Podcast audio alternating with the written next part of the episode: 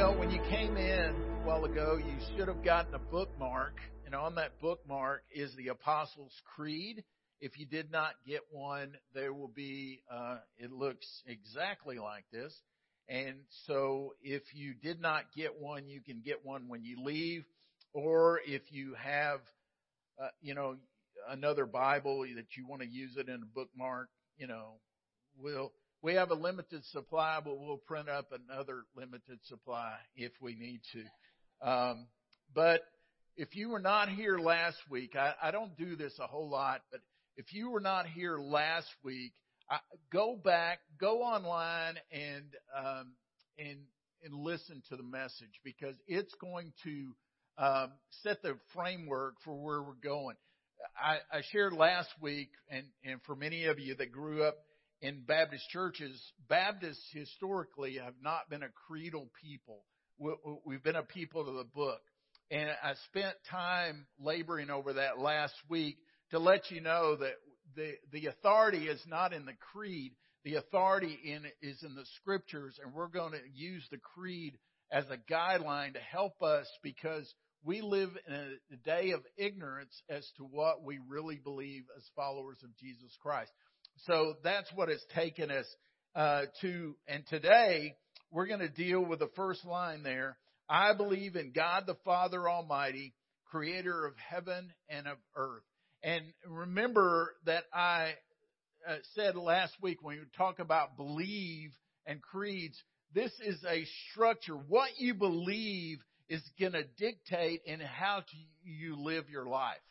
So we're, we're looking at this and today we're talking about God the Father Almighty, creator of heaven and of earth.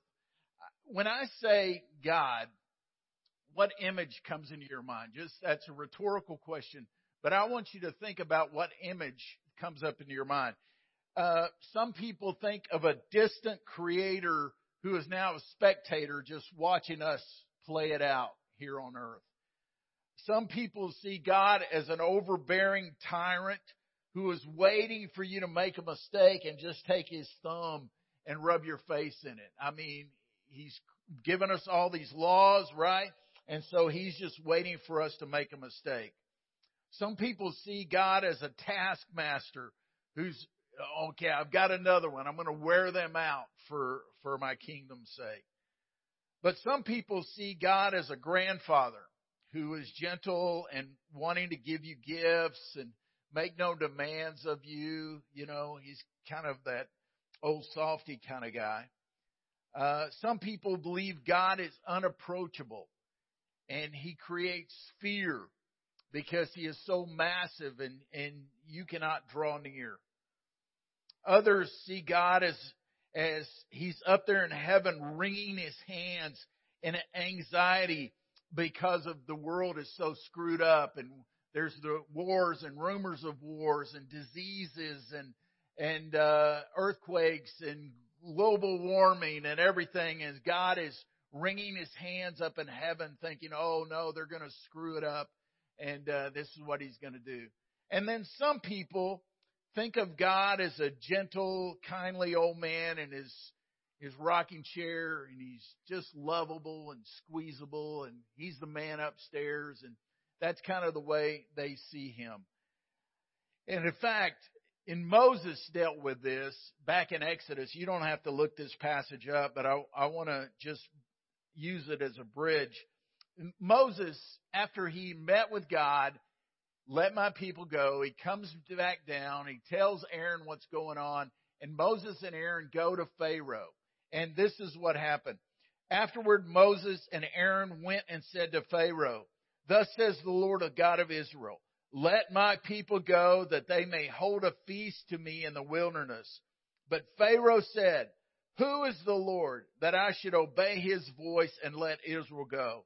I do not know the Lord, and moreover, I will not let Israel go. He's asking the question that most of us ask because we always wonder, who is this Lord that I should obey his voice? Who is he that I should obey him at all? Pharaoh asked that question that seven billion people ask that question.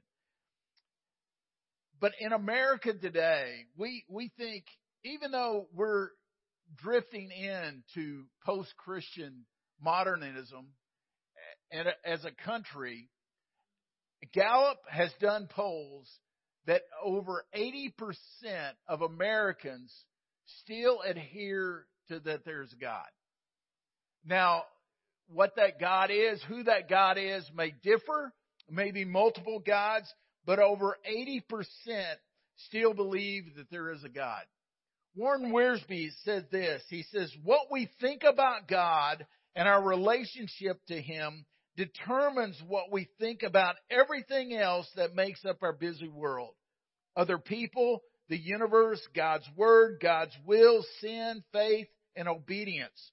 Wrong ideas about God will ultimately lead to wrong ideas about who we are and what we should do.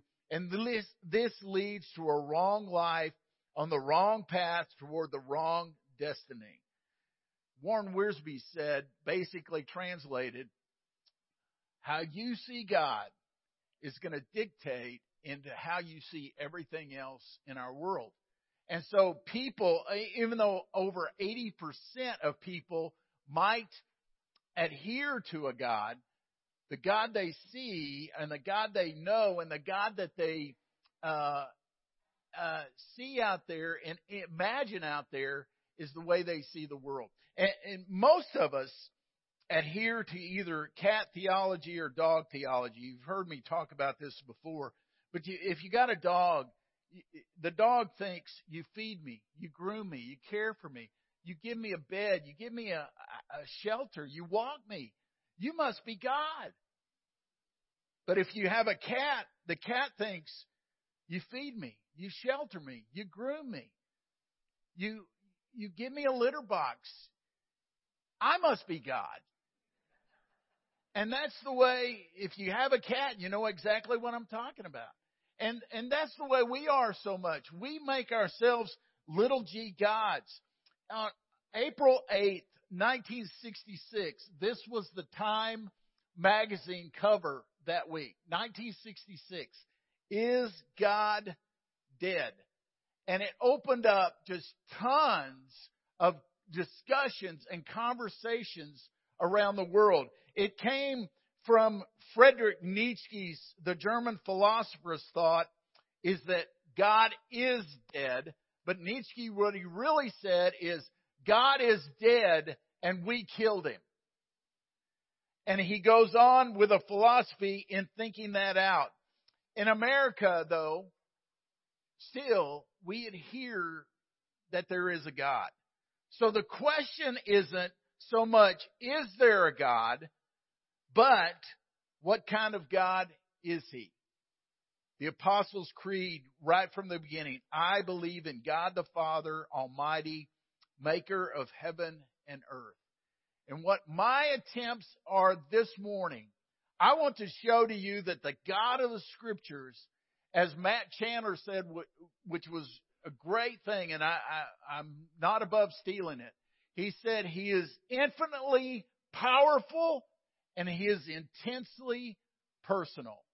And that's where I want to go today. So if you have your Bibles, I want you to turn, or, or your devices, turn with me to Psalm 139. I'm going to read the whole chapter because I want you to, to be able to mark and, and just see it. But Psalm 139, beginning with verse 1, talking about infinitely powerful and intensely personal. This, and David wrote this psalm. It says this, O Lord, you have searched me and known me. You know when I sit down and when I rise up. You discern my thoughts from afar. You search out my path and my lying down and are acquainted with all my ways. Even before a word is on my tongue, behold, O Lord, you know it altogether. You hem me in behind and before and lay your hand upon me. Such knowledge is too wonderful for me. It is high and I cannot attain it. Where shall I go from your spirit or where shall I flee from your presence? If I ascend to heaven, you are there. If I make my bed in Sheol, you are there. If I take the wings of the morning and I dwell in the uttermost parts of the sea, even there your hand shall lead me, and your right hand shall hold me. If I say, Surely the darkness shall cover me, and the light about me be night, even the darkness is not dark to you. The night is bright as the day, for darkness is as light with you. For you formed my inward parts, you knitted me together in my mother's womb. I praise you, for I am fearfully and wonderfully made. Wonderful are your works. My soul knows it very well. My frame was not hidden from you when I was being made in secret, intricately woven in the depths of the earth. Your eyes saw my unformed substance. In your book were written every one of them, the days that were formed for me, when as yet there was none of them. How precious to me are your thoughts, O God. How vast is the sum of them. If I would count them, they are more than the sand. I awake and I'm still with you. Oh, that you would slay the wicked, O God. O men of blood, depart from me. They speak against you with the malicious intent. Your enemies take your name in vain. Do I not hate those who hate you, O Lord? And do I not loathe those who rise up against you? I hate them with complete hatred. I count them my enemies. Verse 23 Search me, O God, and know my heart. Try me and know my thoughts, and see if there be any grievous way in me, and lead me in the way everlasting. David wrote this incredible, beautiful psalm and he deals with the fact that God is infinitely powerful and intensely personal. I want to begin with the infinitely powerful just a minute. And notice right from the very first of, the, of Psalm 139, he says, Oh Lord. Literally, he is saying Yahweh.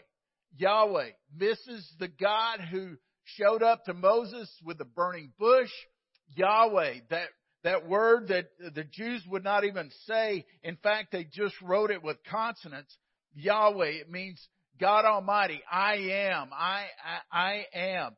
And and uh, here's something interesting because in the Bible, in the Scriptures, a Jew, a, a true Jewish person would not say the word Yahweh. It was too holy. It it was uh, actually a breathing in, a breathing out. Yahweh. That's what they they looked at it.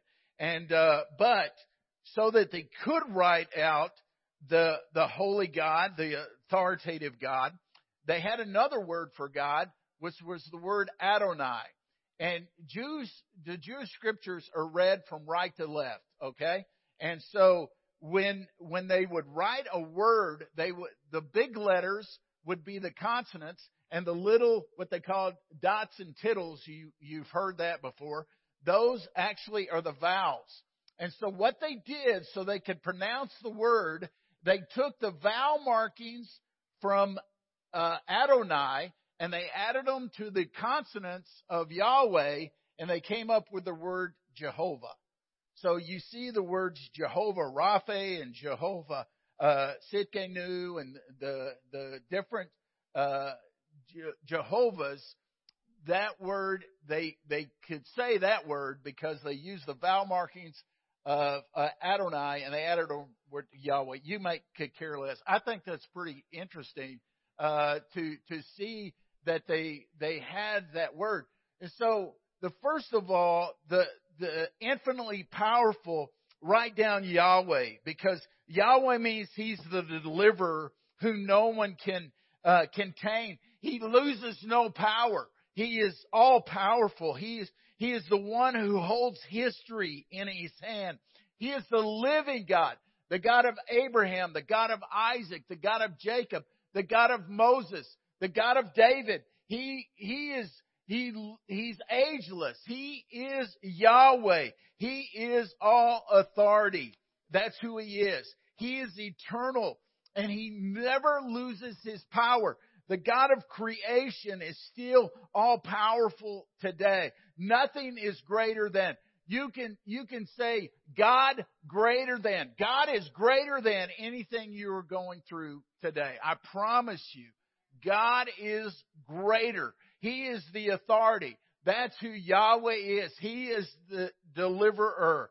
And so, number one, under infinitely powerful, He is Yahweh. Secondly, though, He's all knowing.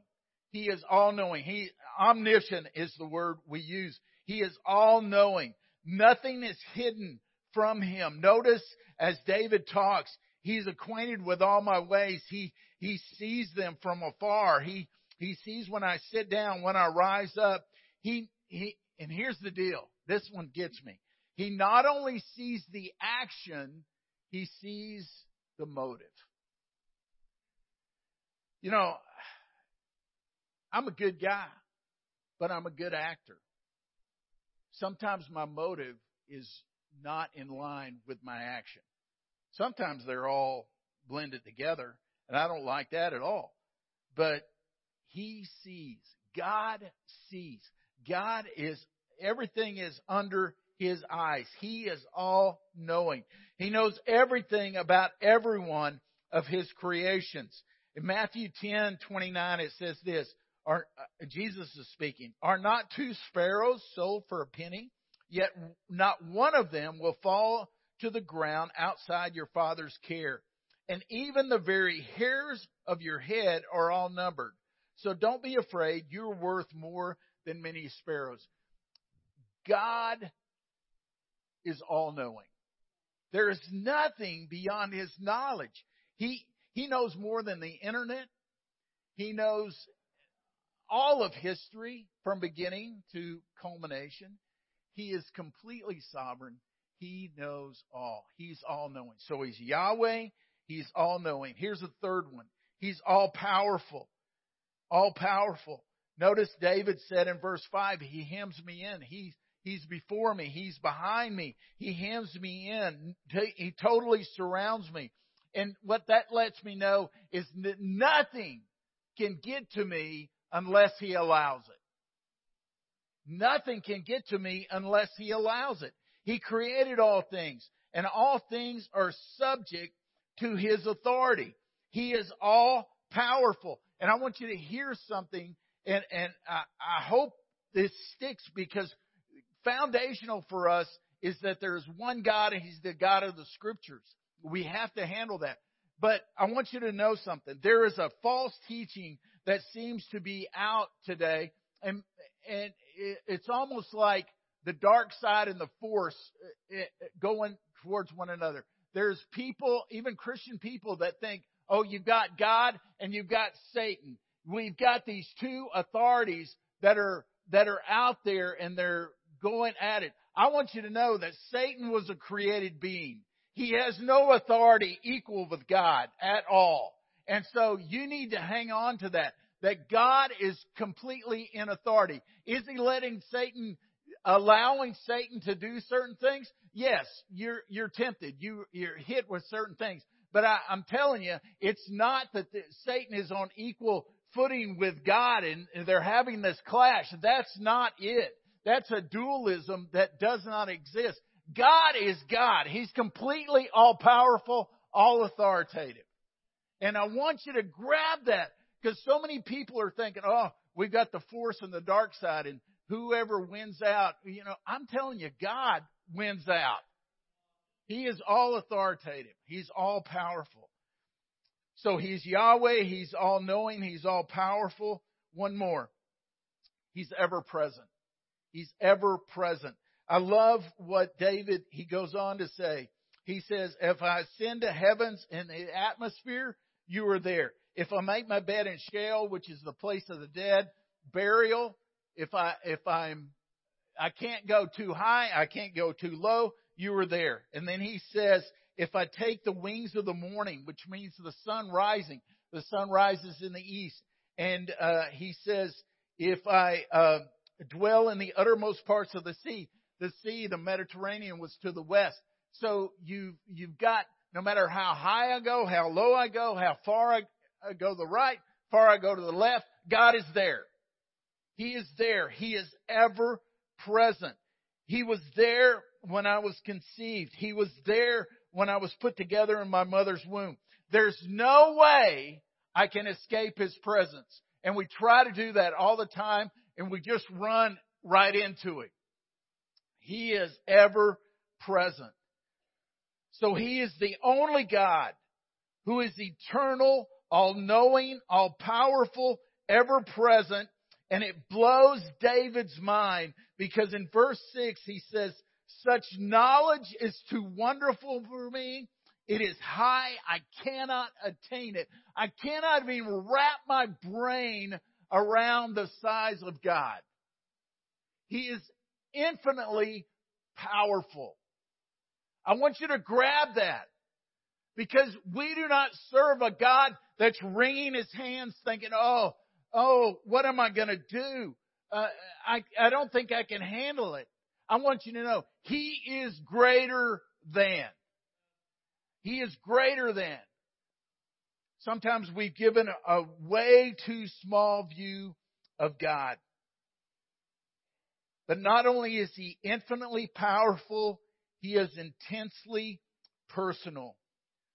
First of all, he knit us together. He knit us together. Verse 14, David says this, I praise you for I am fearfully and wonderfully made. Wonderful are your works. My soul knows it very real, uh, very well. In other words, God was there. He was there knitting you together in your mother's womb. He knew what you were going to be. He knew who you were going to be. He is he is the one that created you. And and I know we get into this there's no two snowflakes alike and there's no two fingerprints that are alike and those are true, but sometimes we that snowflake thing I, I just don't I, I guess it's the man in me that just I'm a little snowflake. I'm unique. I, I just can't I can't go there. I can't go there. But I want you to know that when he made you, he broke the mold. There is not another you. I'm, I, I, I look at my grandkids, uh, uh, I look at, at, uh, other people and they resemble, they resemble their parents to a certain degree biologically, physically. But I'm telling you, God in His incredible way of doing things created you and uh, He gave you a personality. He gave you certain uh, uh, passions and giftings and talents. He put those inside of you. Uh, yes, because of the fall, there's brokenness and there's confusion and there's questioning identity. But he, but Jesus came to bring our identity back to who we were created to be. Amen. Amen.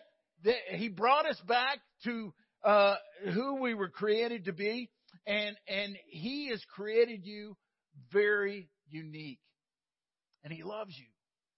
He knit you together. He did not make a mistake. Secondly, under intensely personal, He knows our deepest thoughts. I want you to know what's hidden from man is visible to God. What you think is hidden, it's very visible. This not only shows his power, but it shows his deepest thoughts are not only knowing our thoughts, but his deepest thoughts are for us. You cannot run from him because he is there already we try to do this all the time, especially when we feel guilty. We we try to block God out, and I'm telling you, there's many people today that uh, worshiped right where you're worshiping, and they're they're running from God today. And I want you to know they've run nowhere. He's right there. He knows, and He knows your deepest thoughts. He knows. Hear me. He knows your deepest hurt. He knows your deepest wounding right now. He knows what you cannot bring yourself to talk to anybody else about because it's such a deep wound in your spirit. He knows it. He knows it. And what? He loves you anyway. Here's the third thing. He he watches over you. He keeps watch over you. He lovingly watches over you. Look at verse 17 again, right quick. David says this, How precious to me are your thoughts, O God. How vast is the sum of them. If I would count them, they are more than the sand. I wake and you are still there. I am still with you. How precious to me are your thoughts. And, and, and I know we can read that and, and the language is a little confusing. Is it David's thoughts that are towards God? I will tell you, when I read it, it's God's thoughts about me. And He is looking over me. He cares about me. He cares about you. He cares of what you're going through. He loves you immensely. And He is waiting on you. I love this. I wake and I'm still with you. I love it because God doesn't sleep. And He doesn't lose power. He doesn't get exhausted like me and nine o'clock turn into a pumpkin. He, He doesn't do that. When I wake up in the morning, He is waiting on me. Ah, oh, we have an incredible, intensely intimate God. There's one more. There's one more. And I'm going to jump ahead to the New Testament. When Jesus taught us to pray, or taught his disciples to pray, he started out by saying, Our Father, who art in heaven. Our Father. He is Father. He is Father. This is an incredible, intimate title. Our Father. And I want you to hear this because this is very vital. We get our first thoughts about God from our earthly fathers. Do I say that as a guilt tactic for dads? Yeah. I mean, you represent God to your children. They get their first images of God through you. Now, now, what does that mean? Uh, we kick it up, but, but, uh, that is a heavy thing. And what has happened is that many people, many of you in this room, have a skewed view of God because of your view of your earthly father. Many of you know my story. I've never called anybody dad in my life. Um, when I was 15 months old, my uh, my father passed away. Mom eventually remarried Jim. I called him Jim his whole life. They were married 50 years, but he was still Jim uh, to me. And so I never called anybody dad.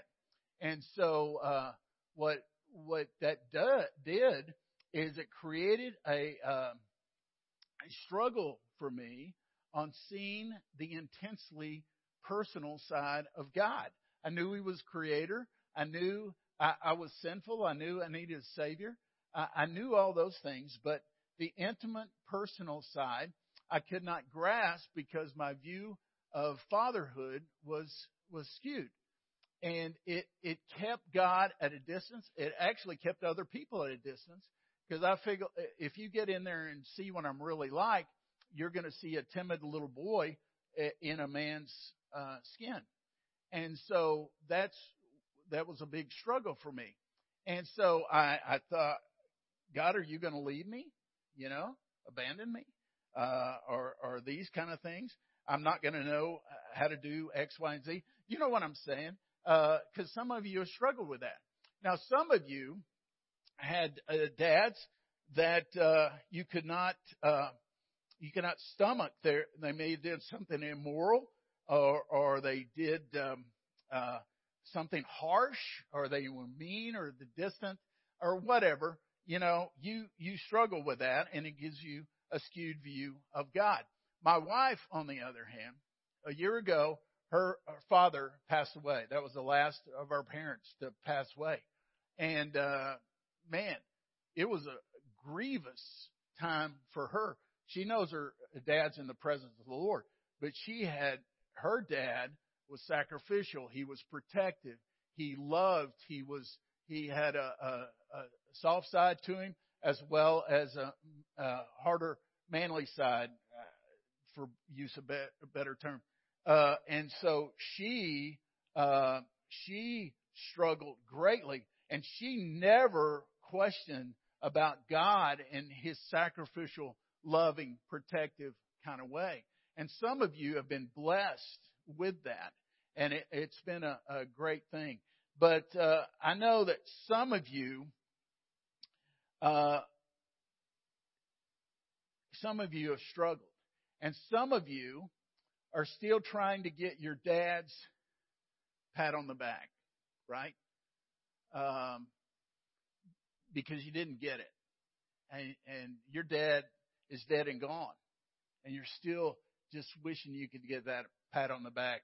Um, had a situation where a mom and Jim were coming to our house and, uh, I'd gone and picked them up. This was later in life and they both had walkers at this time and, and, uh, I go and, and pick them up, bring them to the house. They're going to it's a Sunday. They're going to eat with us and everything, and I'm going to take them back. And um, uh, they come out, and like I say, they both have walkers, and uh, we had bushes at the time, and the bushes were hanging over a little bit on the uh, walkway, but uh, Jim bumps up against it, and he said, "You're going to have to cut those bushes." And we kind of laugh, and and uh, go in and eat. I take them home. Monday was my day off. What do you think I did on Monday? Did they need it that bad? No. So I wanted to pat them back. I just wanted to pat them back. I know some of you have struggled with that. There's two things I want to challenge you with in this.